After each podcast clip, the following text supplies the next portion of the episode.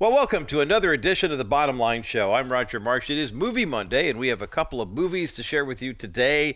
Not in the theater, but these are for enjoying in the privacy of your own home, or maybe watching at church, or just uh, having a good time doing that. It's amazing how impactful uh, these motion pictures are, and whether it's just a lecture series or uh, scripted drama or comedy, or uh, sometimes the so-called reality series type of uh, things take over you're going to enjoy and appreciate these because they are very educational. Uh, there's a certain entertainment quality to them, but anytime Bill Federer and the team at American Minute put things together, um, they, they become very important for us. There's so many things happening in the culture right now that require a lot of our attention.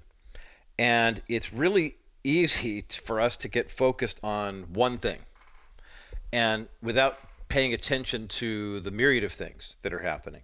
You know, I, I think about this often, especially as we get close to Christmas time, you know, which will be here in a couple months. As we move into this season, remember the uh, the passage in Isaiah where uh, we read, you know, for to us a child is born, to us a son is given. And that, that phrase, you know, the government will be upon his shoulders and, you know, his reign will have no end, et cetera, et cetera. Well, remember, yeah, wasn't that the, the social media thing? I was today years old when, uh, when I remember in study, uh, this was actually in seminary, where we looked at the reign of King Hezekiah, the replacement king who was going to be the king for Israel, and the idea that he was the one that was being foretold by the prophet Isaiah, but Isaiah was doing a double prophecy. You know, one for the temporal right now. You know, uh, the, the, there's there's a child who's been born who's going to grow up and become this king, but then also we'll be able to say when the Christ child is born. For us, a child is born, a son is given, the government will be upon his shoulders. That is the uh, the essence of our relationship with the Lord. Being able to look at Scripture, being able to look at current events and say, okay, I see this is happening now, but this could also be, you know, moving us toward a different direction. I think is it's very it's really essential. And I, my heart breaks for people who are stuck in the one dimensional. You know, the right now, this is how I feel, or this is how I think, or this is what everything looks like right in front of me right now, as opposed to, okay, this is what's going on now, but we have to remember that we are eternal beings. We are souls that live in bodies. We are born for eternity.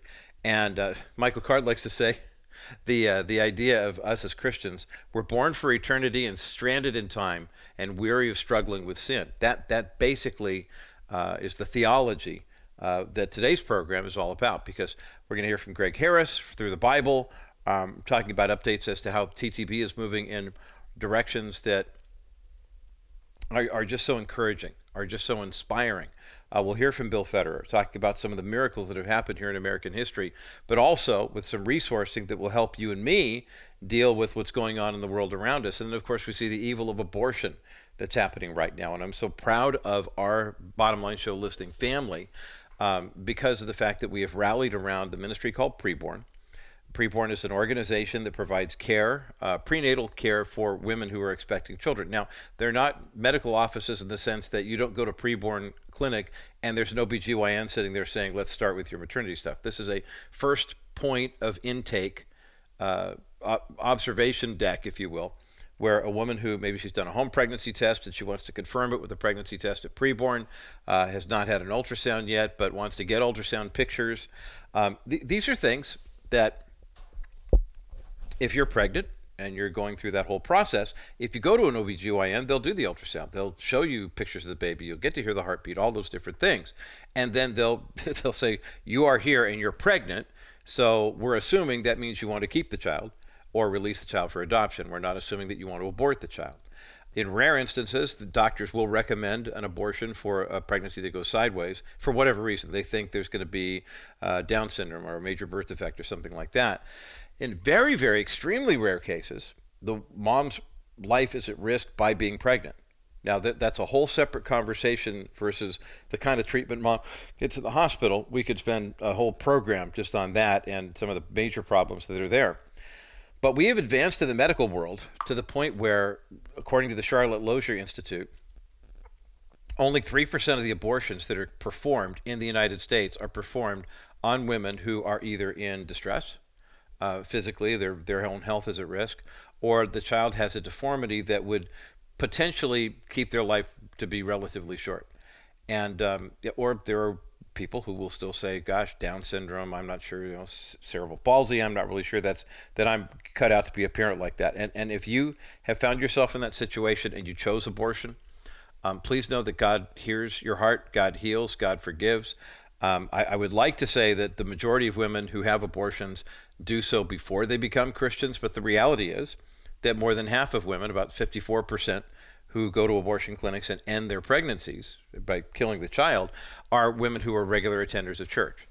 So it doesn't help us at all to say, well, the world out there, but you know, the church in here. I mean, the, the, the biggest culprit, quite frankly.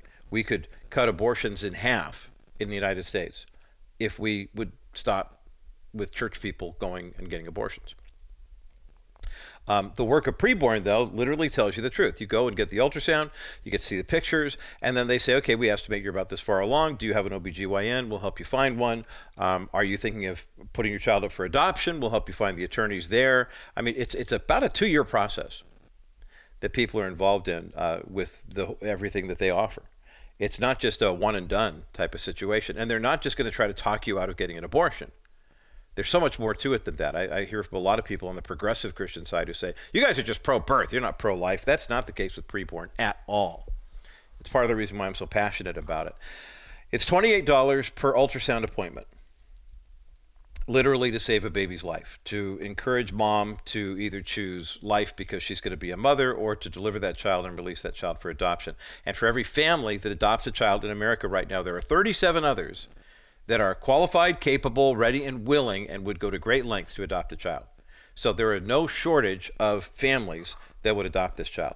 But at preborn, the ball starts rolling because women are shown the child, they get to hear the heartbeat, they get to see the pictures, and then they're told what their three options are. 85% of the time, they choose door number one or door number two, which is become a mom or release the child for adoption. $28 per ultrasound visit. So basically, $28 saves one life, $140 saves five, 280 saves 10. You could do the math from there. But because we have a generous, I mean, hugely generous donation from a bottom line show listener, um, we have a $15,000 grant that we're trying to match the money on. $15,000 is the amount it costs for a preborn to purchase an ultrasound machine and then place it in a clinic. We have one basically guaranteed but we release that $15,000 once another 15,000 is raised. We're a couple thousand dollars into this project. I call this the 15 by 15 campaign because I think we can have the $15,000 raised by October 15th. 833-850-BABY is the number to call, 833-850-2229. Or go online to kbrightradio.com, click the preborn banner, go to rogermarsh.com, click the preborn banner, and make your donation there. Completely tax deductible, and because of the way they fundraise, every dollar that is raised for these ultrasounds through this ultrasound campaign goes to ultrasounds. They have separate campaigns for raising money for paying their office bills and taxes and salaries and stuff like that. So this is the part, this is the lane that is there for those who want to support ultrasound technology. 833-850-2229, B-A-B-Y. Call Preborn and make that donation today because we know there's evil in the world and the battle is not government versus government, terrorist versus terror. It's good versus evil.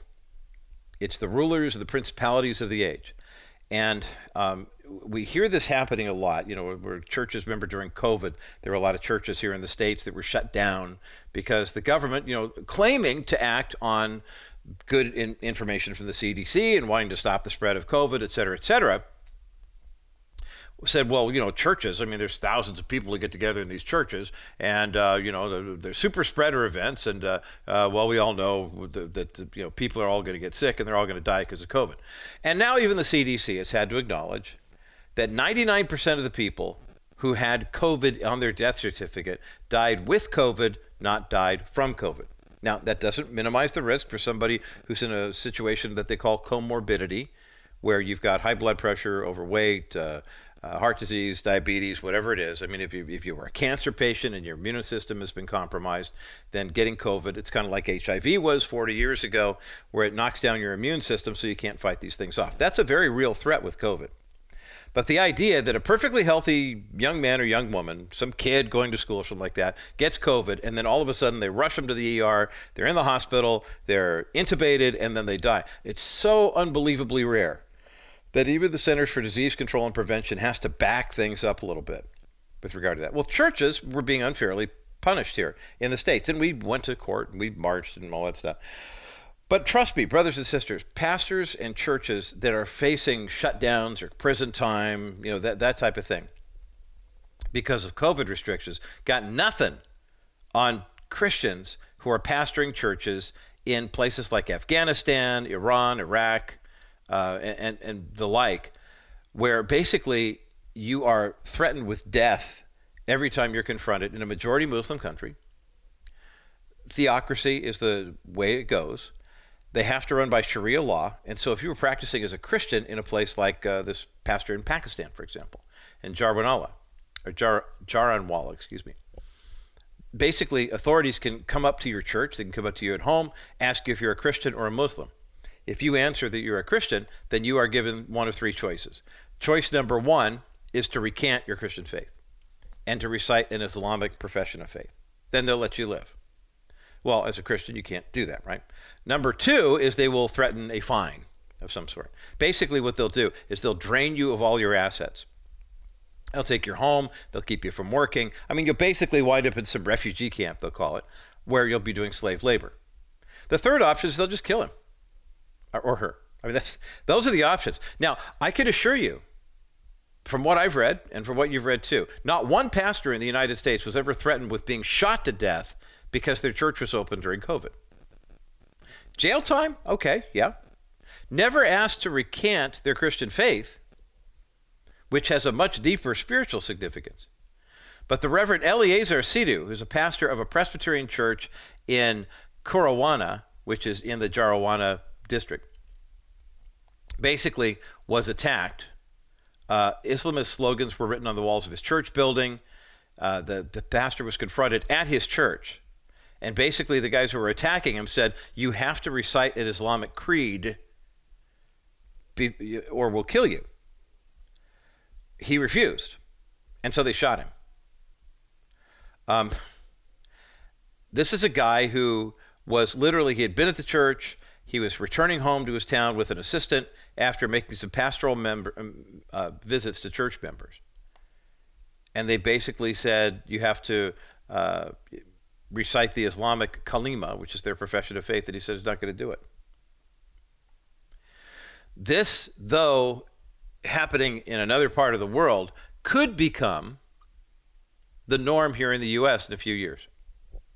And I'm not saying because Islam is so terrible. I mean, it's not of God, but I mean,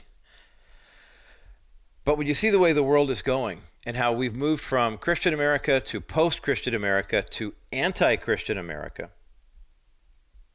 the stage is being set for the fact when what used to be your calling card, you know, 85, 90% of Americans believed in God, that our biblical values, you know, were given to us, uh, the laws that we have here were given, you know, inalienable rights endowed by our Creator.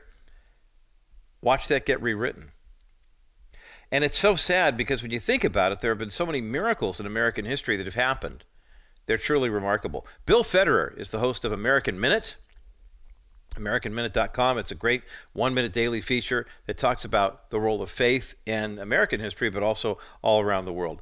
I recently caught up with Bill to talk about this Miracles in American History collection. We're going to do that on the other side of this break as the bottom line continues.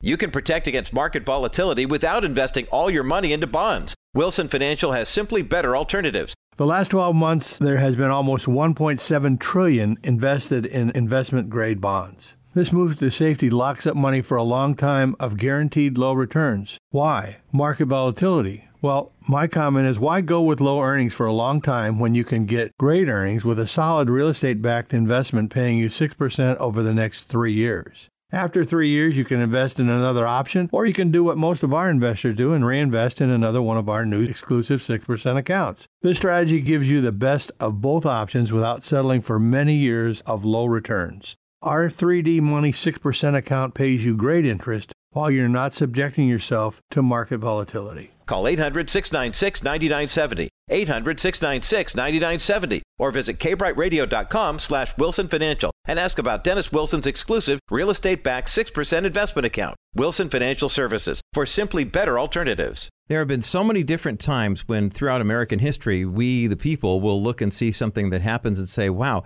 was that really all that unique or was that something somewhat miraculous? Well, today here on the bottom line, I'm joined by William Federer, who is a nationally known speaker. He's the host of the American Minute. We've got a link for the uh, his website up at thebottomlineshow.com, and we're going to take a look at a, uh, a brand new video series that uh, he has. It's uh, the latest installment in uh, something that he calls Miracles in American History Amazing Stories of Answered Prayer. Uh, Bill Federer, welcome back to the Bottom Line Show today. Well, it's great to be with you, Roger. You know, I think people in the body of Christ will look at this and say, sure, answered prayer. But there are people outside the body of Christ who go, oh, you guys are just making all this up. It's purely coincidental or it's because, you know, America is great. T- talk about specifically what fuels your passion for wanting to tell stories that are not only, you know, remarkable American moments, but really have that prayer component where the, the only way you can explain it is to say, this is an answer to prayer. Well, in the book, Miracles in American History, and again, the DVD series we put together, uh, it begins with uh, us breaking away from the King of England, right? The revolution. And the King of England was the most powerful king that planet Earth had ever seen. He was a globalist. He controlled all of India, a quarter of the world's population right there. Australia, New Zealand, Hong Kong, British Guyana, Canada, and America. And what our founders did was a polarity change. It was a flip. Instead of top down power from some leader who claimed to be appointed by God, uh, it's a bottom up where, hey, God gave each individual the same rights and we're all equal and we choose leaders from amongst ourselves. Anyway, so in, in the uh, stories, it has the revolution. There's one when the British Cornwallis was chasing the American General Daniel Morgan after the Battle of Cowpens. If you've seen the movie The Patriot with mm-hmm, Mel Gibson, yes. mm-hmm. he portrays the Battle of Cowpens, and uh, and the Cornwallis is about to catch the Americans. They cross the Catawba River, but there's a flash flood. The river rises over its banks, and it slows the British down. And so Cornwallis is trashing his heavy wagons and so forth. Uh, the Americans get to the Yadkin River. The river drops for them to cross over. By the time the British get there, it's rising over its banks again. Another flash flood. The British are delayed again. This happens a third time at the Dan River, and one of the British uh, commanders, Henry Clinton, writes, "Here the Royal Army was again stopped." By a sudden rise of the waters, hmm. which had only just fallen almost miraculously to let the enemy over, who could not else have eluded Lord Cornwallis's grasp, so close was he upon their rear. Mm. And so here you have even the, the enemy acknowledging, hey, you know, it was miraculous. And, uh, and then, of course, the evacuation of Brooklyn Heights. So it's the biggest battle of the entire Revolutionary War, Brooklyn Heights, New York. It's the entire American army, and Washington is dug in facing the, the, the bay, the Hudson Bay. And so in comes 400 British ships. It's the largest invasion force ever assembled uh, with the gun power, uh, gun power on these uh, ships with the cannons. Well, the British find a loyalist. That's somebody who lives in America, but they're not loyal to America. I know right. it's hard for us to imagine that type of person. but this loyalist shows the British where to land, and he marches them all night long through Jamaica Pass, and they attack Washington from behind on August 27th of 1776, 3,000 Americans died. Mm. Only 300 British. Mm-hmm. Washington see, sees the um, brave young Maryland regiment. These guys are charging six times directly into the British lines. They all die. He looks at him from a distance and he says, Good God, what brave fellows I've lost this day. Anyway, he's pinned up against the water. The sun goes down. And the next day, he's, he probably thinks he's going to be hung or whatever. The America will be another British colony like Kenya or India. Mm-hmm, right. But instead, he, uh, the Continental Congress had had days of fasting, days of prayer. And Washington gets every boat he can find. They ferry the troops across the East River. Uh, the sun starts to come up. He's only moved half his troops. Now he's really a sitting duck and his chief of intelligence, Major Ben Tallmadge, writes, as the dawn of the next day approached, those of us who remained in the trenches became very anxious for our own safety. And when the dawn appeared, there were several regiments still on duty. At this time, a very dense fog began to rise off the river hmm. and seemed to settle in a peculiar manner over both encampments. I recollect this providential occurrence so perfectly well that you could scarcely discern a man at six yards distance. Mm. We tarried until the sun had risen, but the fog remained as dense as ever. Anyway, so Washington continues to move the troops. He's on the last boat that leaves. The fog lifts. The British charge. No one's there. Wow. That was the last chance the British had to capture the entire American army all at once. Incredible. And there's lots and lots of these stories. And, and then afterwards, Washington says the hand of Providence has been so conspicuous mm-hmm. in the mm-hmm. course of the war that he must be worse than an infidel that lacks faith. And of course, uh, 1828 Webster's Dictionary says, by providence is, it is understood to be the hand of God. Mm. I love it. I love it. Bill Federer with me today here on the bottom line. I'm Roger Marsh. We're talking about Bill's new DVD, and there's a book that goes along with this too. Miracles in American History is the name, and we'll put links for them up at thebottomlineshow.com. Uh, it's important. I mean, we're having a hard enough time teaching young kids, especially Bill, American history. How, how have your resources been used to help you know kids at all different levels, whether not just the homeschooling families who would say I'm going to eat this stuff up, but uh, you know uh, actual brick and mortar schools too. Are they taking advantage of the the, wisdom that God has given you in this area?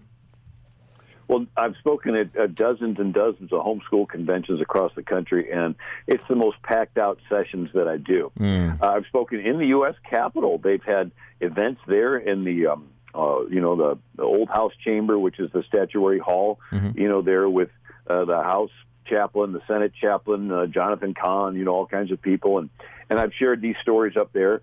Um, I've had you know pastors order thousands of them, uh, you, you know, to give to their uh, supporters and so forth. Um, but but you just can't. Uh, you know, there's one uh, the British. Uh, invade during the War of 1812 uh, our capital. Our, our soldiers just run away, so they just like walk right into our capital. Oh no! And they go up to the White House, and uh, you know Dolley Madison had taken the painting of George Washington off the mantle of the fireplace, and she's frantically riding out of town on a carriage the British Admiral George Cockburn goes into the cap, the White House, sees the table set. He sits down, eats dinner, and then torches the place. Mm. And then he goes to our Capitol, has his men sit in the chairs of our congressmen. He goes to the Speaker's chair, has a mock Congress. He says, "Who votes to burn the American Capitol?" They all say, "I," and they torch our Capitol and the Navy Yard and the, you know, the tre- Treasury and the Library of Congress. I mean, they're just trashing our Capitol. And then Madison previously had, had set aside a day of prayer well, suddenly the sky grows black and the winds grow to a frightening roar and lightning begins striking at the British soldiers. A tornado picks up British cans and throws them yards away and slaps horse and rider to the ground. And the British admiral exclaims to some lady, he says, "Good God, is this, um, you know, is this the kind of storm you're accustomed to in this infernal country?" And she said, No, sir, this is a special interposition of providence to drive mm. our enemies from our city. the British are driven out, the rains come and extinguish the fires. And um, anyway, and then Madison gives a, you know, in one of his addresses, he says the enemy by a sudden incursion invaded the capital, burnt many edifices. Um, you know, independence is now to be maintained with the strength and resources which heaven has blessed. And and then he sets a day of fasting and prayer. It's like you know we have days of prayer, but this is day of fasting and prayer. Mm-hmm. So we're getting serious. They're burning our capital. And uh, so there's, uh, and then the, after that, the British leave and go to Baltimore. It's the third biggest city in America. And they fire 1,800 cannonballs nonstop for 25 hours. Wow. And of course, Francis Scott Key mm-hmm. uh, sees the flag still waving, writes the Star Spangled Banner. But uh, the fourth verse of the Star Spangled Banner had a lasting effect and it's the one that says, "And conquer we must when our cause is just, and this be our motto: In God is our trust." And the Star Spangled Banner triumphs wave over the land of the free and the home of the brave. Mm. That phrase, "In God we trust," did become our motto. Lincoln put it on our coins mm-hmm. in 1931. It was officially adopted as our motto, and during the Cold War, 1957, Eisenhower put it on our paper currency. And so, but that was all as a result of this song during the War of 1812 that Francis Scott Key wrote. But um, uh, again, fascinating stories. They're all faith building. I, I had one dad read a story to his son every night before the son went to sleep, and he said after a month his son said, Dad, aren't you going to read from that book again? Kids love this, that's for sure. Uh, Miracles in American History is the name of the new DVD and the resource we're talking about today here on the bottom line. I'm Roger Marsh, the subtitle Amazing Stories of Answered Prayer. And this is the third volume that Bill has put out. We'll take a quick break, and when we come back, get more of these amazing stories here that are so encouraging, especially in a time right now where there's a bit of upheaval in American political life, and even some people are questioning what does it mean? What is the role of faith when it comes to American citizens? Citizenship. We'll have more of this conversation with Bill Federer from the American Minute in just a moment as the bottom line continues. Welcome back to this Movie Monday edition of the Bottom Line Show. I'm Roger Marsh. Bill Federer is my guest from American Minute. We're talking about Miracles in American History, which is a great DVD collection, which is up at thebottomlineshow.com. We have not one but two different DVDs from Bill Federer and American Minute to give away today here on Movie Monday. The first one is called How the Birth of Jesus Affected the Calendar. And the second one is basically called the Islamic conquest, past and present, especially in light of the uh, the story we shared early on, the prayers needed for our friend, the Presbyterian pastor in Pakistan or Afghanistan, rather, who um, uh, wound up uh, being shot by Muslim extremists because he would not recite the Muslim kalima, which is their statement of faith. And since he didn't renounce Christianity, they shot him. Um, we've got both of these DVDs that we're giving away today here on Movie Monday. 800 227 5278. 800 227 5278. 800 227 5278 is the number to get you through to the bottom line. Again, Bill Federer from American Minute. We've got the Islamic Conquest Past and Present DVD. It's a five part series that you'll really appreciate. And then also his series on how the birth of Jesus affected the calendar. Two different movie DVDs, one of each. Would love to place one in your hands right now. 800 227 5278. 800 227 5278. 800 227 5278 is the number to get you through to the bottom line. More of my conversation with Bill Federer in just a moment as the bottom line continues. Stephanie Cover of Cover Law fights for your rights inside and outside the courtroom. As an experienced trial attorney, Stephanie knows that litigating inside a courtroom often costs you more in terms of money, stress, and time. That's why, for the client's sake, she will work hard to settle without the need for a costly trial. Stephanie consistently led her firm in settled cases each month. Because Stephanie worked for insurance companies for decades, she knows how to talk to them. Her knowledge of the insurance process means she's highly qualified and even enjoys talking to insurance adjusters and attorneys on your behalf. Stephanie challenges them with tough questions and holds them accountable for your benefit. When you're in an accident, you want an attorney that will protect your rights and get you the settlement you deserve.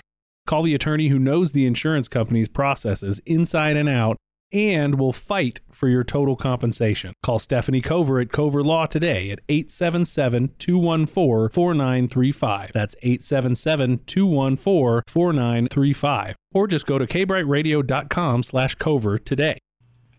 William J. Federer, my guest today here on the Bottom Line. I'm Roger Marsh. How, Bill, how long have you been do, hosting the American Minute? I mean, you're kind of my go-to guy when it comes to American history from the faith perspective, and you've got such a rich knowledge of world history too. Uh, how long have you been doing the uh, your, your, radio broadcast, and uh, how many places are you available right now? Um, it's been at least 15 years, mm. and I also send it out as a daily email mm-hmm. of uh, with pictures in it, and uh, it has a pretty good size uh, list of subscribers, and you get it. And I've had again, you know, people use it for uh, uh, supplementing their homeschools curriculum, and uh, different people in media and television will use it sort of as a resource. Mm-hmm. And uh, but it's called American Minute, so AmericanMinute.com. Okay, that's where you find out, and you can start getting these daily emails from Bill Federer. Uh, American Miracles in American History is the new DVD. Amazing Stories of Answered Prayer, Volume 3. We've got a link for this up at the thebottomlineshow.com. During the break, Bill, you were reminding me of something that I'd forgotten about whenever it comes to medical issues, especially, a lot of times you hear about an outbreak of this or a plague of that.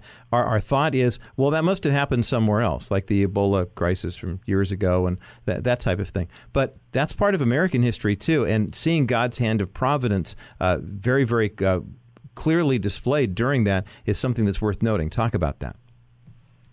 So we um, won our revolution, broke away, but the British did go on to become the largest power on the planet. There's only 22 countries that were never invaded or controlled by Britain. Well, one of those was India. And so a quarter of the world's population and uh, the British East India Company, and then finally the, the actual government of uh, Britain took it over. Um, so India had a religious group that had a practice of bathing in the sewage-filled Ganges River, oh, and no. they would get a disease called cholera. Mm-hmm. It was just localized, but now that the British put in railroads and steamboats, people infected with cholera could quickly go back to Europe, and millions died in London, in Milan, in Brussels, in Berlin, in Moscow. It was the disease of the 19th century. Uh, I mean, from Korea to Australia to Egypt, Arabia, it's, it's circling the world. Find out that it's spread through um, unsanitary water. So where the the disease gets into the sewage, gets into the water, and uh, it wasn't until later they found out there was a guy in England uh, decide he's going to put a little X on a map of wherever a new case of cholera appears, and he finds out that there's a sort of a circle of them that around with a well, mm, and uh, okay. he had him take the handle off the well, and gradually the cases. So then they realize, hey, it's, it's infected water, but they didn't know that yet. Uh, so it begins to come to America. Uh, and uh, Henry Clay, uh, congressman, has a joint resolution of a day of humiliation, fasting, and prayer and uh, 1849 is also the California Gold Rush. Yes. And people infected with cholera went on the gold rush. And of so course. 12,000 died on their oh, way no. out to California. Uh-huh. Uh, and they would have, you know, open graves. They'd pull their wagon train around a water hole and they didn't have proper sewage treatment. It would get into there. Mm-hmm. Uh, during this time, Harriet Beecher Stowe, uh, she's the author of Uncle Tom's Cabin. Her infant son dies of cholera. President James K. Polk, the former president, dies of cholera. 5,000 die in New York, another 5,000 in St. Louis, about 3,500 die in Chicago, and 3,000 in New Orleans. A total of 150,000 Americans died of cholera. 8,000 died in Cincinnati. They had to postpone the first Ohio State Fair. Oh, my the gosh. Dayton Mayor uh, John Howard uh, proclaimed the day of fasting. All stores were closed in Dayton, Ohio, and hundreds of people knelt openly in the streets and prayed. And so the president is Zachary Taylor. And so July 3rd, 1849, he declares a day of fasting. He says, At a season when the providence of God has manifested itself in the visitation of a fearful pestilence which is spreading itself throughout the land, it is fitting that a people whose reliance has ever been in his protection should humble themselves before his throne, and while acknowledging past transgressions, ask a continuance of divine mercy. It is therefore recommended that the first Friday in August be observed throughout the United States as a day of fasting, humiliation, and prayer. So that first Friday in August, they have the day of fasting. New Jersey Governor Daniel Haines says, whereas the President of the United States, in consideration of the prevailing pestilence, has set a day of fasting, and I believe the people of this state recognize the obligation of a Christian nation to publicly acknowledge their dependence on God, confess their sin, and so he has it for his state. Well, that was the first week in August, right? Mm-hmm. By the end of August 1849, the death rates drop off to almost nothing. Really? And so there's this miraculous Uh-huh. turn of uh, events, right? I mean, Yeah. So so uh, they had this terrible epidemic. People pray, and, and the epidemic ends. Um, there's some other ones, uh, Civil War, and it's hard to reconcile, uh, but it did happen. So April 30th, 1863. Wow. 1863, Incredible. Lincoln has a day of fasting. Yeah. He says, We've forgotten uh, God, we've forgotten the gracious hand that Mhm. preserved us in peace, uh, vainly imagined in the deceitfulness of our hearts that all these blessings were produced by some superior wisdom of our own. Anyway, he observes the day of fasting, April 30th, 1863. What happened two days later that changed the course of the war? The South shoots one of their own best generals. Stonewall Jackson, he's un, he's unbeatable. He's defeating the the Union Army outnumbered two to one, and he's coming back after the Battle of Chancellorsville at twilight, and he had just creamed the Union um, that day, and he's coming back at twilight. His own men say stop. Who goes there? Before he can answer, they let loose a volley of shots that kill a bunch of men and horses. And Stonewall Jackson shot twice in the arm, once in the hand. He's on the ground in the twilight. They stumble across him. They pick him up and realize, and, and then they fall. Mhm. And he's mangling his arm. He has to get it amputated, and he dies of pneumonia, pneumonia a couple days later. And all, just about every Civil War historian will acknowledge that Stonewall Jackson was such a great general. Had he been at Gettysburg two months later, the South probably would have won. Interesting. Um, now, again, hard to reconcile because he himself was a godly man, but you just can't, you know, see that the, the Union didn't beat him. His own men, this freak accident, and Mm-hmm. Yeah. it happened two days after this National Day of Prayer. Anyway, um, there's other stories in the book. Well, Bill, let me let me remind our listeners of our conversation here. I'm Roger Marsh here on the Bottom Line Show, talking with Bill Federer from the American Minute. Brand new book is called Miracles in American History, and there's a DVD that goes along with it. As you've been listening to this uh, th- this conversation here, it's you, you're. It it really is amazing. I mean, people talk about God's hand of providence, but there are people who, you know, today, can you imagine uh, President Trump calling a National Day of Prayer and what the media would do with that? But, but this is a part of our fabric, isn't it, Bill? It's part of our history. Well, it is, and, uh, and and it's not just prayer, but days of fasting and prayer. So Woodrow Wilson, we are entering, entering World War One, and Woodrow Wilson uh, set the day of fasting. Um, uh, he's uh, that we pray Almighty God that He may forgive our sins. Also, he passes out New Testaments to all the soldiers, and he writes the foreword to it, and he says the Bible is the Word of God, and and then he gives an executive order on the observance of the Sabbath the importance of man and beast for the prescribed weekly rest, the sacred rights of Christian soldiers and sailors. Um, so, anyway, what happened? Well, one of the stories is there's an American battalion pinned down along the uh, Châtel area of, of um, France, and uh, the Germans. Now, this is World War One um, uh, Sergeant Alvin York says the Germans got us. They stopped us dead in our tracks. Their machine guns were up there on the heights, overlooked and well hidden. He says that uh, we couldn't tell for certain where the ter- terrible heavy fire was coming from. Mm-hmm. Those machine guns were spitting fire, cutting down undergrowth all around me. Well, all but eight of Sergeant Alvin York's group were killed, and he alone takes out 32 machine gunners, kills 28 of the enemy, um, and then he was lying on the ground shooting because he could shoot better standing up, and so he would just shoot, uh, and um, then uh, they wouldn't lift their heads up because he was shooting them. He'd, he'd make turkey calls, gobble gobble gobble, and they'd lift their head up to see what it was. Boom! Oh shoot wow! Him, boom! Shoot uh-huh. him, and then he gets charged from behind, and he says, "I shoot him the way you shoot shoot turkeys. You shoot the furthest away one first because if you shoot the closest one, the others will scatter. You'll never get them. Anyway, he captures 132 of them, and he receives the Medal of Honor. And he writes, "Some of them officers been saying that I, being a mountain boy and accustomed to the woods, done all these things the right way just by instinct.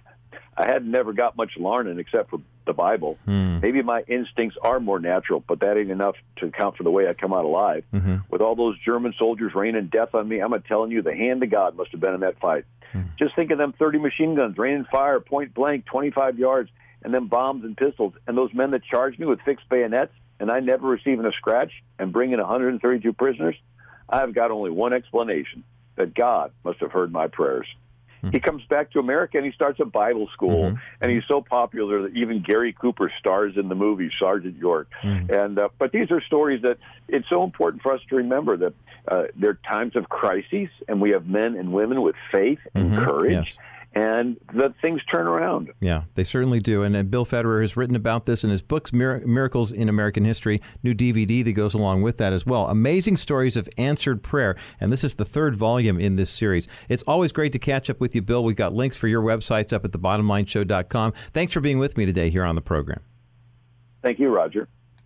Great to re- revisit that conversation with Bill Federer from AmericanMinute.com, uh, talking about miracles in American history. And you can find information about that resource at TheBottomLineShow.com. It is Movie Monday, we got a couple of special of Bill's movies that we're giving away today. One is Islamic Conquest Past and Present. It's a five part DVD series about how the Islamic conquests have moved throughout the history and how they've impacted our world as well. The other one is How the Birth of Jesus Affected the Calendar. It's a fascinating resource. Either of them would be a great pickup for you to give to your pastor or just to watch at home and share with your kids. Maybe there's a Christian school in your world that would benefit from having these. Two different DVDs to give away here on Movie Monday, both up for grabs. 800 227 5278. 800 227 5278. 800 227 5278 is the number to get you through to the bottom line. We're going to take a quick break, and when we come back, it's time for our monthly visit with Gregg Harris, the president and CEO of Thru the Bible, ttb.org. And you're going to get a chance to hear how um, Gregg and the team are doing in terms of the ministry opportunities that Thru the Bible has. You might think, well, it's Dr. McGee, so I imagine reel to reel tapes, and there really is a Bible bus that drives around all over the world. But they are one of the most sophisticated ministries behind the scenes I've ever encountered. Gregg's going to give us an update on that coming up next as the bottom line continues.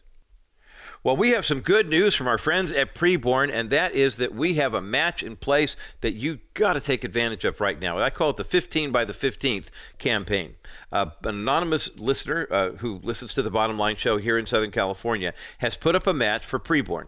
Uh, he, this listener has donated $15,000, which is the cost of one uh, ultrasound machine in a preborn clinic and said, Hey, I'll put this up as a match. Let's get other bottom line listeners involved to make donations, large or small. And once we get to another 15,000, then we can give the whole amount to preborn and get two uh, ultrasound machines in preborn clinics here in Southern California. So what do you say? We're a couple hundred dollars in on this match.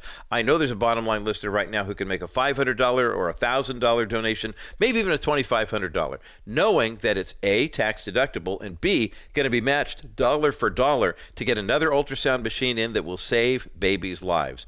Call 833-850-BABY, 833-850-2229, or you can make a donation online. It's really easy when you go to kbrightradio.com or you can go to my website, rogermarsh.com, and click on the preborn banner there. Let's save lives through preborn. $15,000 by the 15th of October. We can do this. From the studios of KBRT in Los Angeles, the flagship affiliate for the Bottom Line Show, I'm Roger Marsh, host of said program, joined for our monthly visit by Gregg Harris, the president and CEO Thru the Bible, ttb.org. Gregg Harris, good to have you back on the broadcast today.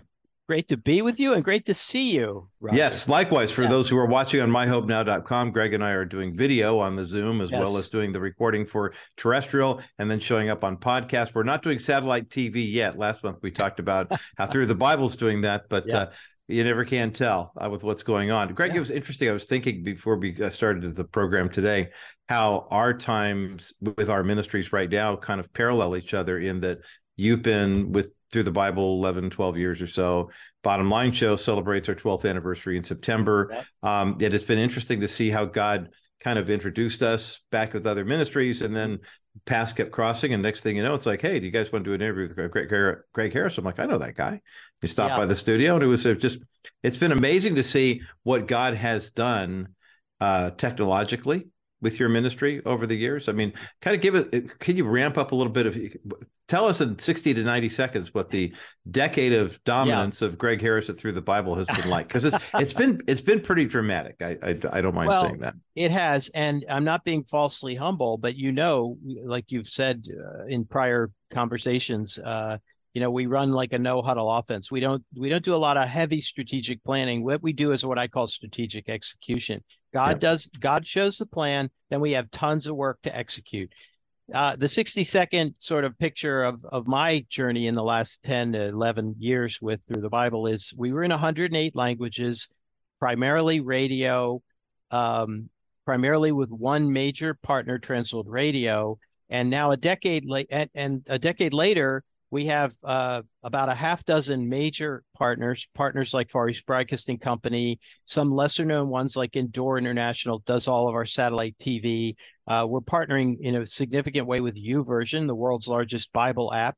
We have uh, we have stood up a an, an, entire digital team, and so we are we're we're moving toward a, a future where we want to reach everybody on on Earth who wants it, who wants the Bible and systematic explanation uh, and gets it through their cell phone. And so we have a whole digital team that we that we are now uh, resourcing, and they're incredible people. And and by God's grace, we've launched into satellite TV, uh, tens of thousands of home groups, uh, and we're in over 250 languages. So yeah, it's been Phenomenal. it's been a quite a ride. Yeah, yeah. and that, that that's a great way to describe it because I don't see you as necessarily driving it, but you're you know in the saddle saying, okay, well I got here we on. go. Yeah, that's right. Hanging yeah, on because all, all these people keep showing up saying, hey, I know a guy. Want to go here? Want to yeah, go here? And you're like, yeah, you know and we're just crazy enough to keep saying yes. And there are yeah. weeks where I say, "What is wrong with us?" We just keep saying yes, but God, He makes it work. It's not always easy. It's not always even that pretty, but it, it but it, the end result is incredible. Just what God does in this ministry. I always am so amazed with and pleased to hear, especially from younger people who, you know, I this goes back to my radio days in San Diego before I came on board here at Crawford, and being one of the affiliates that carried Thru the Bible, and we had such a strong following in that region of college students and young adults. And that kind of blew me away. I thought, wait, they want to hear this old guy, you know, who's on analog cassette, you know, or maybe I can see the reel to reel skipping yeah. because there's a splice in there that, yeah. you know, kind of messes up with the heads. Yeah. But th- it's always been strong like that. And now there's something new, the kind of a new initiative, if you will, that's happening Thru the Bible about these transferable principles of Dr. McGee's teaching. And I'd love you to share that with us because I think a lot of us just kind of figure, well, he's teaching and we're, you know, we're learning. Yeah. But there's a bit more intentionality going on right now, from what I understand. Yeah, and this this started with a question from a listener. You know, in, in some of our previous months of visits, we've I've talked about the power of a good question and what it can do. Uh, and in this case, uh, uh I remember a listener asked us, uh, "How does Dr. McGee still influence Thru the Bible's ministry?" You know, he. Mm. He being dead yet speaketh. He he's.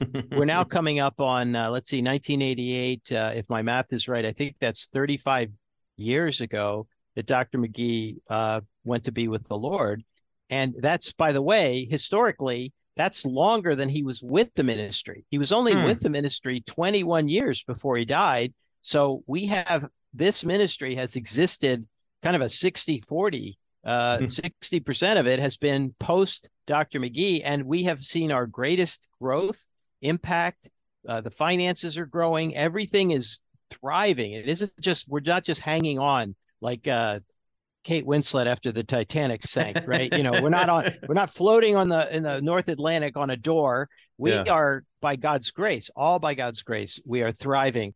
And I think a lot of it has to do with the fact that we have respected these transferable principles and there are many of them we won't have time to get into all of them but but uh, let's just start with with one and i'm i'm indebted to my team because they were answering this question and many people know Barb Peel. She's our vice president yes. of communications, incredibly talented, gifted uh, woman who, you know, you give her one idea and she'll write a book for mm. you. And so she came up with this lovely document of transferable principles. And I think in sharing them, we, I hope that you will think about how does this affect you, your ministry? What what do you do in your own ministry, whether it's your personal ministry in your family, your neighborhood, your church, your work, um, or if you have a more structured program uh, that you're part of, uh, these are these principles. They're they're from the scriptures. Okay, uh, and the first one that I want to call out is um, invest in what you know God will bless.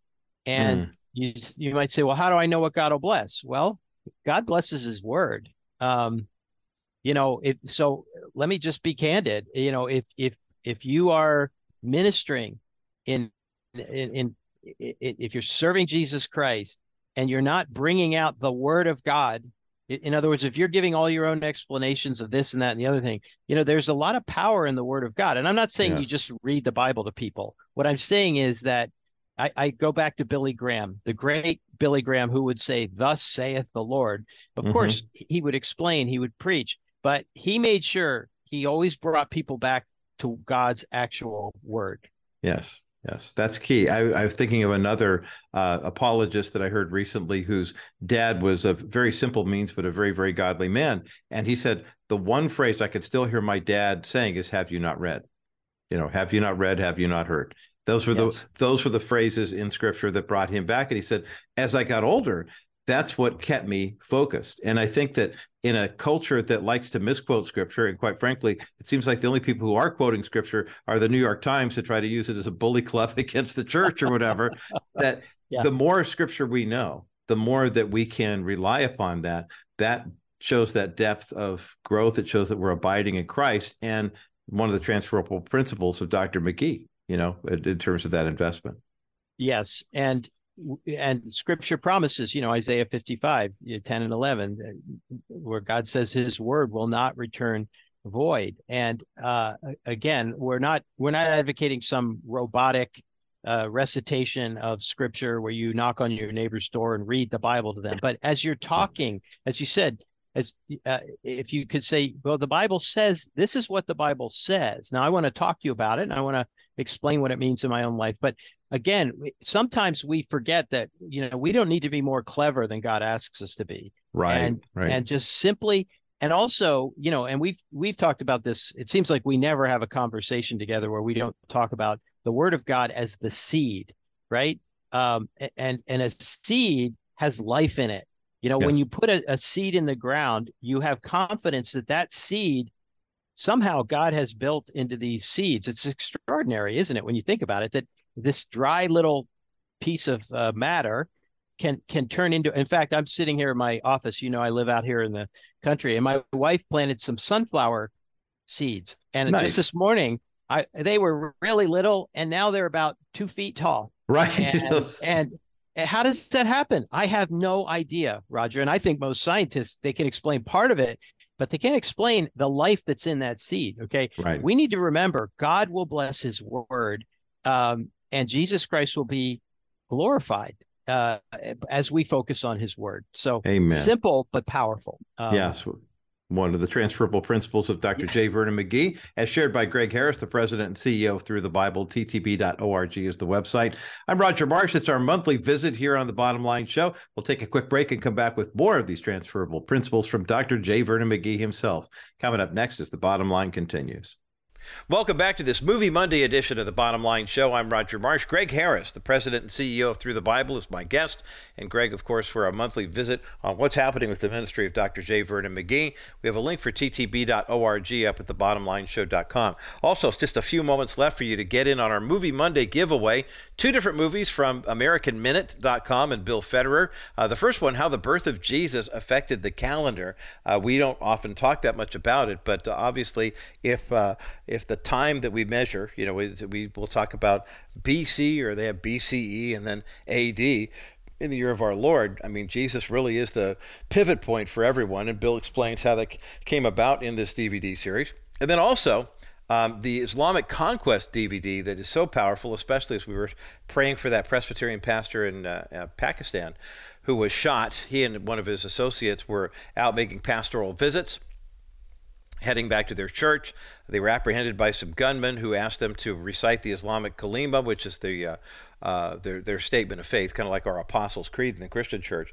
And he wouldn't do it, so they shot him. Uh, now he's he's should be on track to recover from his wounds, but this is the world that we're living in right now, brothers and sisters. And please rest assured that the reason for the attack was spiritual. The reason for the uprising, if you will, was because these guys are so passionate about Islam. And may I add also, they're taking the Quran literally. That whole death to the infidel thing that sometimes you see those guys with fire in their eyes throwing Molotov cocktails, and we think, well, those are extremists.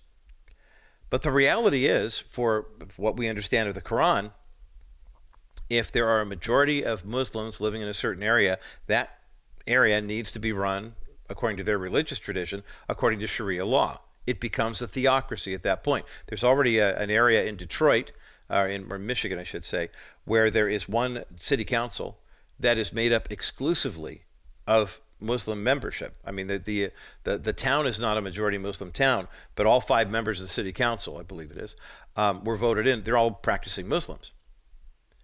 There will come a point where a major city, and all eyes for here are on Minneapolis, St. Paul, because Minneapolis St. Paul has the largest contingent of Muslims living in that city in terms of percentage of uh, population. Last I checked, it was 44%. Once that hits just over 50%, those Muslims, if they are in fact devout, will be required to live according to Sharia law. And Minneapolis St. Paul will be run as a theocracy. I mean, this, when people look to the USA and say, well, if we just go back to the tenets of the Declaration of Independence, we start living by the Constitution. But here's the thing those are written laws that some people believe are God given laws, you know, endowed by our Creator laws. But other people think, hey, that's just the law and it's subject to negotiation. And if enough people of the Muslim persuasion move into larger cities, you're going to have a real dogfight on your hands that is spiritual warfare. So, how do you withstand? Well, you listen to guys like Gregg Harris Thru the Bible who are educating and equipping the saints who are already living under this kind of oppression. And those churches in those areas are thriving as a result. Sometimes it takes a little bit of heat and a little bit of pressure to get done what needs to get done. We're going to talk more about that on the other side of this break as the bottom line continues. Gregg Harris is my guest today here on the bottom line. I'm Roger Marsh. Gregg is the president and CEO of Thru the Bible, ttb.org. is linked up at thebottomlineshow.com. Uh, basically ad infinitum. It will never take will never take it down. Um, we're talking about these transferable principles, Gregg, and I, I, appreciate the way this came up because we we talk about the I know a guy school of ministry, you know, where one thing leads to another, and people who come before the throne with open hands and open hearts and open eyes and open ears wind up uh, and closed mouths often um, wind up receiving these tremendous blessings from the Lord. And it was a response to a, a, a, letter from one of your constituents asking about Dr. McGee's influence now it carries on that led your team to compile this list. Um, you talked about the first one. Let's talk about some more of these transferable principles because from what I understand, they are they are many. There are many. Uh, they are um, myriad, but but I'm focusing on some of the top level ones that are that that you see play out in our ministry every day. So the first one we covered was invest in what you know God will bless, and that is His Word. Always mm-hmm. get make sure you're giving out the Word of God. McGee talks about you know the at the feeding of the five thousand, the disciples just gave out the bread and the right. fish. That was their job, and we are likewise to give out the Word. That's a, a very important one. The second one that we really see at work every single day is have confidence in God's provision. Mm. Um, and you know, and you talk a lot about this, we do not do what is traditionally known as fundraising. We, of course, uh, let people know that we are a listener supported ministry, but we don't send out any letters. Uh, I don't, I don't solicit anybody for money. We never, we, we ask uh, God are we doing the right thing? Are we investing in what you will bless? And we feel pretty safe because we're just giving out the word of God in 250 languages around the world. Um, and then after you know you're doing what God will bless, then you let Him just relax and let Him bless it. Yeah. And we have seen, uh, you know, we don't focus on numbers, Roger, but uh, but numbers tell a story. That numbers don't tell a complete story. But you know, I can tell you that uh, our our income and giving went way up during COVID. And I think a hmm. lot of Christian ministries have that story yes. to tell. And that means that they were being faithful and God, we all thought at the beginning of the pandemic, man, we're about to enter a global depression, right? You know, none of us knew. I I I mean, if I had been a betting man, I would have lost my shirt. I, I, would not have bet that most Christian ministries would see a massive surge of support in the middle right. of a global pandemic. Right. But right confidence in God's provision, super important. You know, and as you were sharing that, I'm, I, pardon my musical background here for just a second. I could hear Keith Green banging away on the piano, singing "He'll take care of the rest." You know, right. I mean, but that's uh, that seems like maybe Dr. McGee was a big Keith Green fan, and we just didn't know it. I don't know. Yeah. I mean, well, and it's important to know his history. He actually had to work to overcome a poverty mindset his whole life. He was he, he you know we we we we say this with a smile and respect, but he was cheap. You know, he he he knew how to make a penny scream, and he would he would joke about being Scottish and Scotch and being careful with money. But he was, you know, he was raised uh, as a Depression era child. His father died young. He always fought this poverty mindset, and so it was the Word of God that taught him that you know if you're faithful and giving out the bread of life, God will take care of you and he saw that happen over and over again. He had some great stories of one of the great stories is that he wanted to go to seminary and he literally didn't have any money at all. And these two uh, widows gave him $500 during the depression.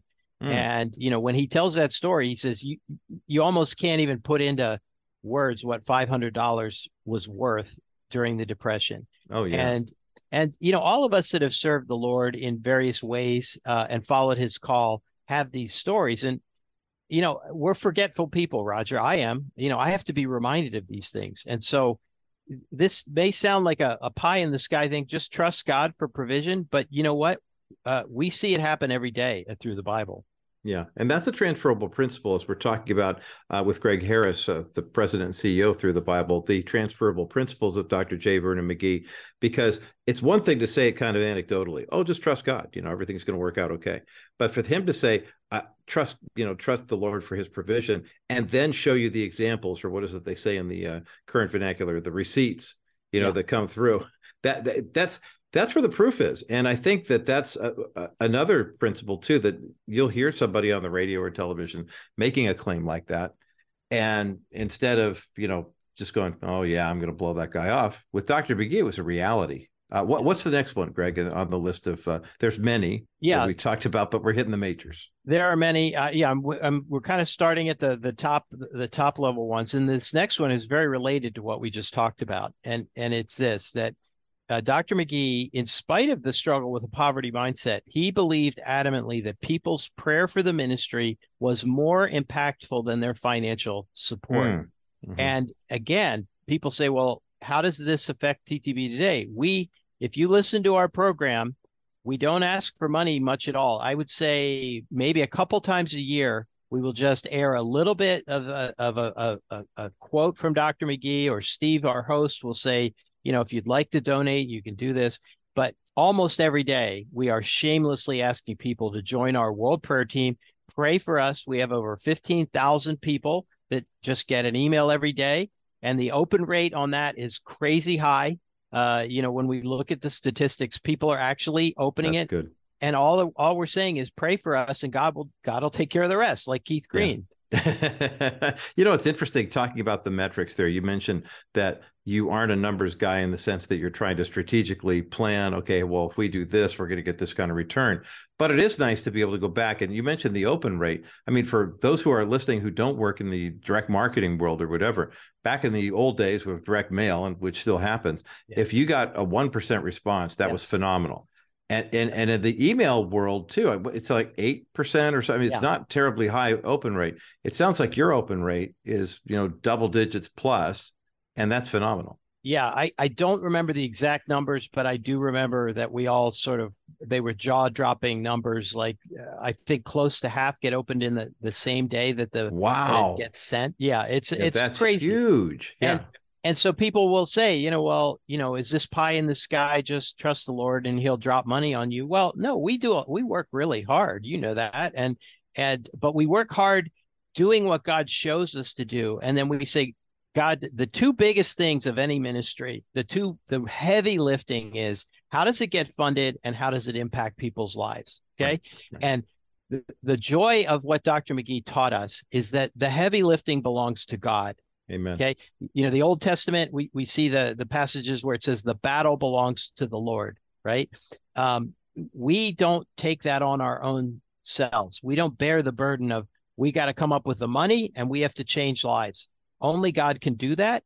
Right. And, you know, when you take that seriously, Roger, it, it's, it's a kind of a faith, you step out in faith, but once you see God uh, responding and showing you, hey, yeah, I can do this. You don't I don't need your help. I love that. I just love that. And and and then you then you just have this incredible freedom and joy to say, you know, I'll do I'll do my part, which is just to obey whatever God shows us to do. And then he's it's it's his job to fix the rest. Yeah, and, and and it's a job that he relishes. I know that's for sure. Gregg Harris is with me today here on the bottom line. Gregg is the president and CEO of Thru the Bible, ttb.org. We're going through these transferable principles of Dr. J. Vernon McGee that he has left behind and have guided the ministry, but have also benefited thousands of people who have been uh, sitting under Dr. McGee's teaching, even though he's been with the Lord low these many years. We'll take a quick break and come back with a couple more of these principles in just a moment as the bottom line continues. You can protect against market volatility without investing all your money into bonds. Wilson Financial has simply better alternatives. The last 12 months there has been almost 1.7 trillion invested in investment grade bonds. This move to safety locks up money for a long time of guaranteed low returns. Why? Market volatility. Well, my comment is why go with low earnings for a long time when you can get great earnings with a solid real estate backed investment paying you 6% over the next three years? After three years, you can invest in another option, or you can do what most of our investors do and reinvest in another one of our new exclusive 6% accounts. This strategy gives you the best of both options without settling for many years of low returns. Our 3D Money 6% account pays you great interest while you're not subjecting yourself to market volatility. Call 800 696 9970. 800 696 9970 or visit kbrightradio.com slash wilson financial and ask about dennis wilson's exclusive real estate backed 6% investment account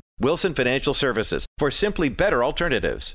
Welcome back to our special edition of the bottom line show. Roger marsh here at the studios of kbrt the flagship affiliate for the bottom line. A monthly visit with gregg harris the president and ceo thru the bible ttb.org and the reason i mentioned people ask well why do you always talk about kbrt and well, that is where the show originated from, but we're heard in 31 markets right now.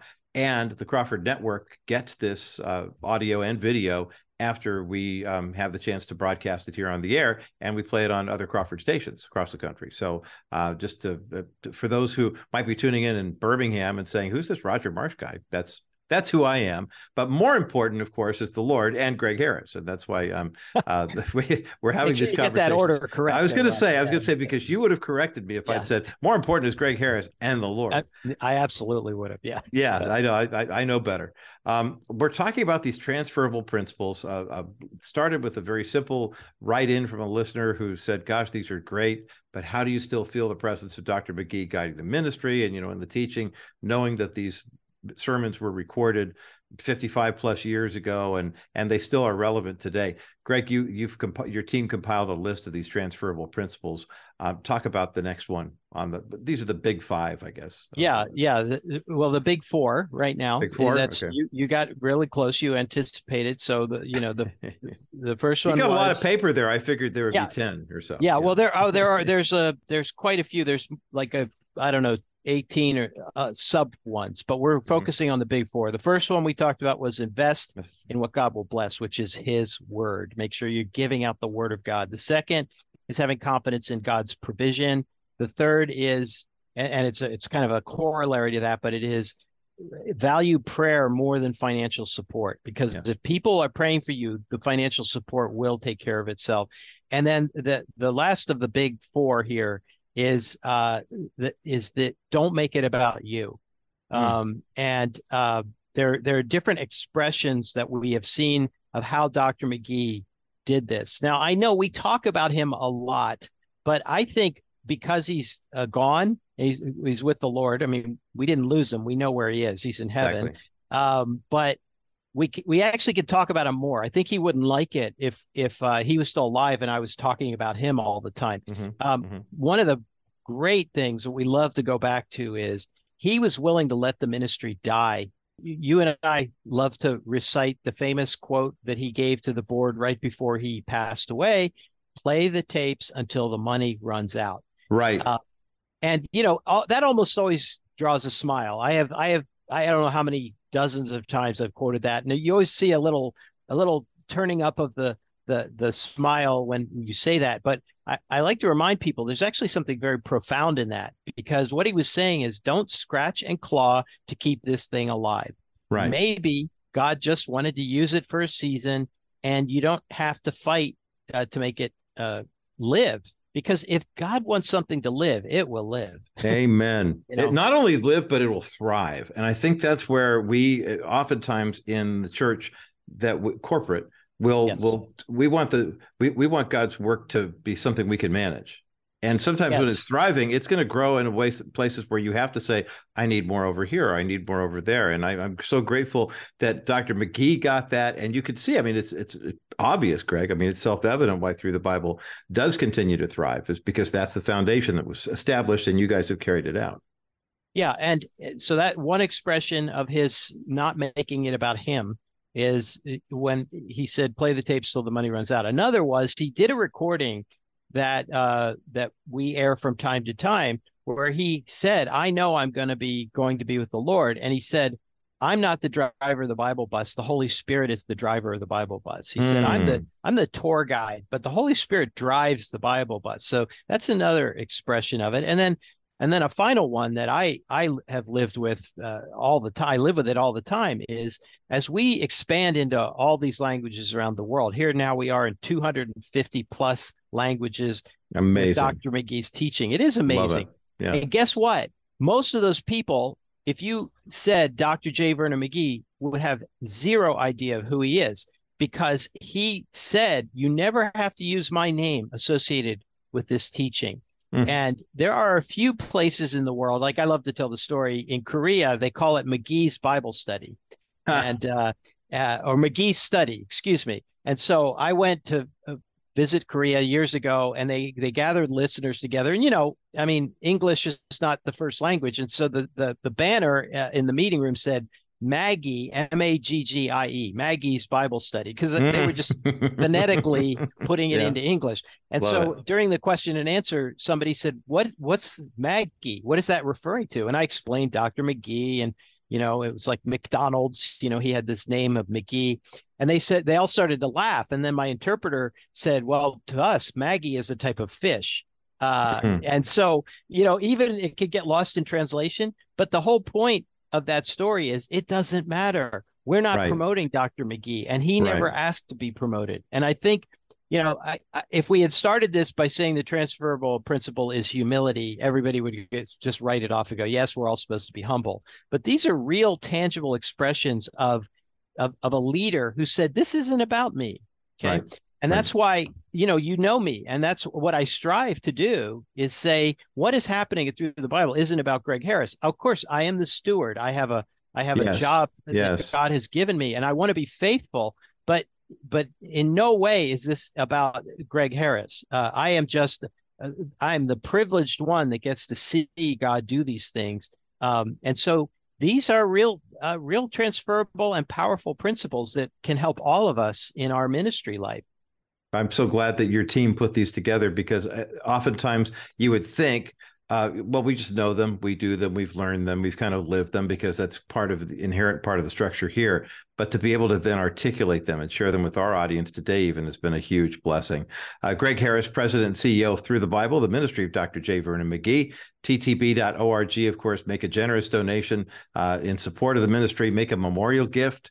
Um, you may know someone who passed away recently. I know Dennis Wilson at Wilson Financial is very big on setting up your estate, even to where you can leave a a, a, a portion of the proceeds, as it were, uh, to the ministry and to continue to further uh, getting the whole word to the whole world. But uh, we are so so privileged here at the bottom line in Crawford Broadcasting to partner with Thru the Bible and uh, and then just to get to hang out with Gregg because he's such a great guy. Uh, Gregg Harris, the president and CEO Thru the Bible. Thanks for being with us today here on the Bottom Line Show.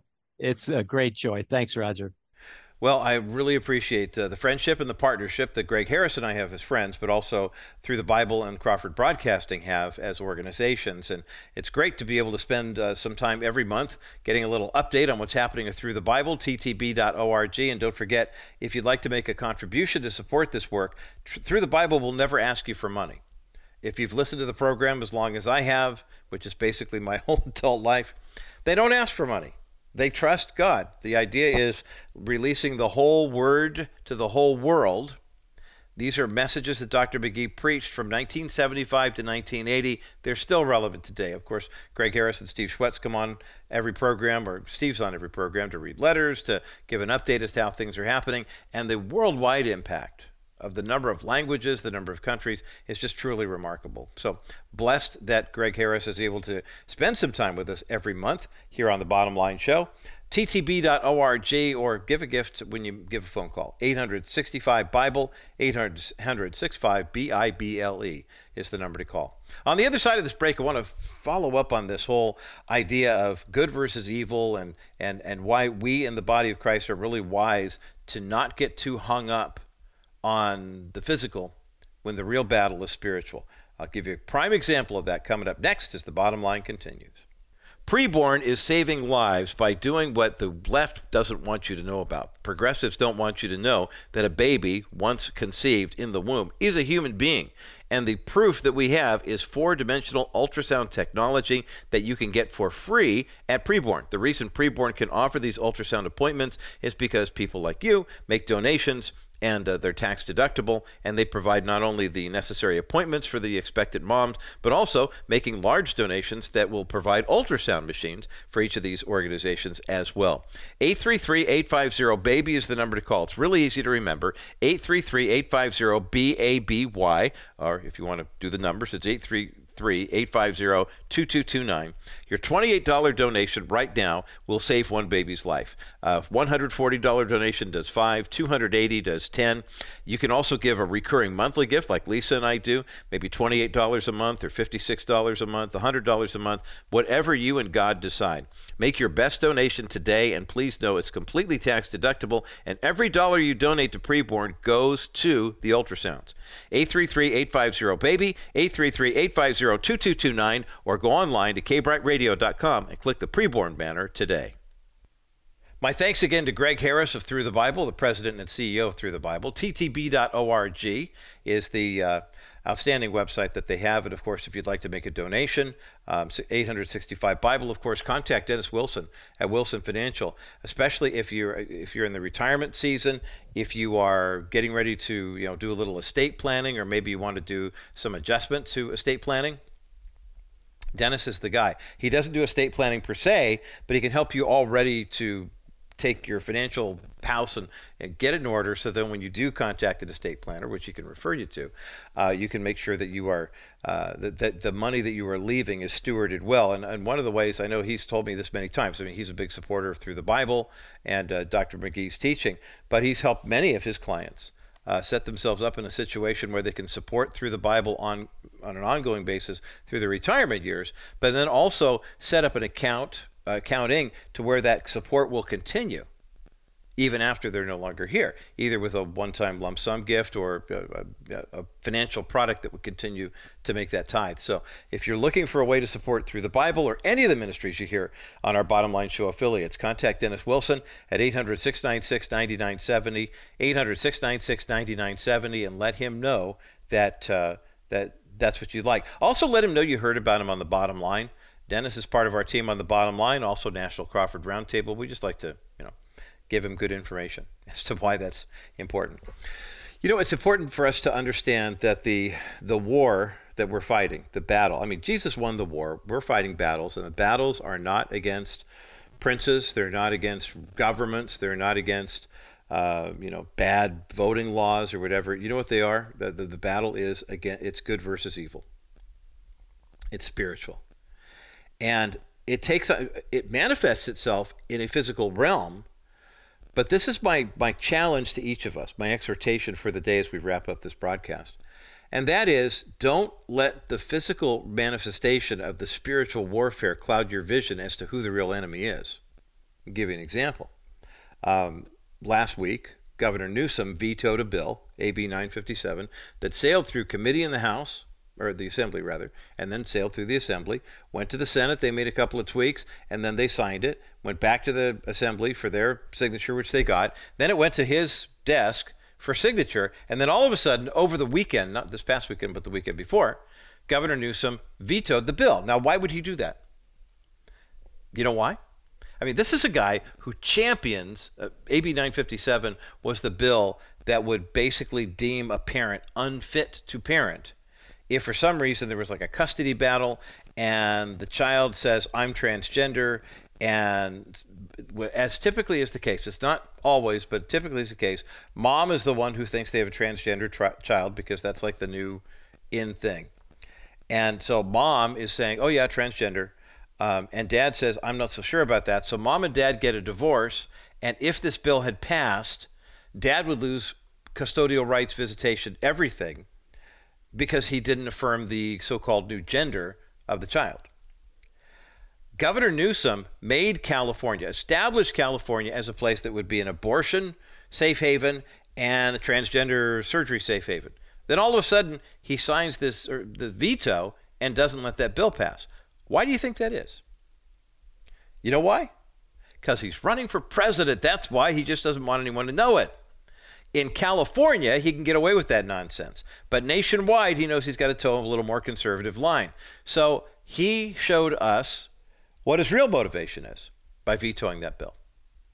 Now, will it get an override in the assembly? Yeah. But he showed us who the real enemy is. I mentioned that there's a something you can do in the physical realm that indicates that you are fighting against the forces of darkness in the spiritual realm. What happens in the physical realm is that people who are guided by darkened forces think that abortion, the killing of an innocent preborn child, is okay. And 54% of abortions are performed on women who are regular church attenders. So please don't think for a minute, well, I'm a Christian and all my Christian, this would never happen to us. So we're going to help those people out there. Said it at the start of the program if the church will get serious about our own and their views toward abortion, unplanned pregnancy, uh, too many kids, whatever the issue is. We'll talk more about that in the pulpit, in the Bible study, and at the coffee uh, lounge after service. We'll watch the abortion rate get cut in half. But our friends at Preborn are saying, look, here, the evil is Molech wants those kids. Planned Parenthood has already admitted in video and in sworn depositions that they do have a business, a little side hustle, if you will, of encouraging women to quote unquote donate the remains of their aborted child to medical science, and then Planned Parenthood sells them to these hospitals. So basically, they're harvesting organs from preborn babies, which is interesting because if they're not human, what good are their organs, right? I mean, anyway, so this is this is the world we live in. Your donation to preborn right now helps a woman get the truth about her pregnancy, ultrasound images, heartbeat, the whole nine yards. And thanks to a special anonymous donor here from the Bottom Line Show, we have an opportunity. It's $15,000 to put one of these ultrasound machines in a preborn clinic. A donor has stepped up and said, Look, if you raise $15,000, I'll add to it. Basically, the match is already there. Let's get a second machine. 833 850 BABY is the number to call. This is a surefire, great investment. Dennis Wilson was put up money for preborn too would tell you the same thing. When you donate $100 toward an ultrasound machine at preborn because of this match, it'll spend like 200. If you put up 250, it'll spend like 500. The list goes on from there. I know there are a couple people who can make a $1,000 donation right this moment pick up the phone and call 833-850-BABY, 833-850-2229, or go to kbrightradio.com, as our donor did, and make the donation online. And by the way, remember, uh, we want to raise 15000 by the 15th of October, 15 by the 15th. Will you help us meet that goal? Our battle is not with flesh and blood, but the spiritual battle manifests itself in the battle for flesh and blood. And we are victorious on both fronts if we'll stand on the promises of God's word. That's the good news, and that's the bottom line.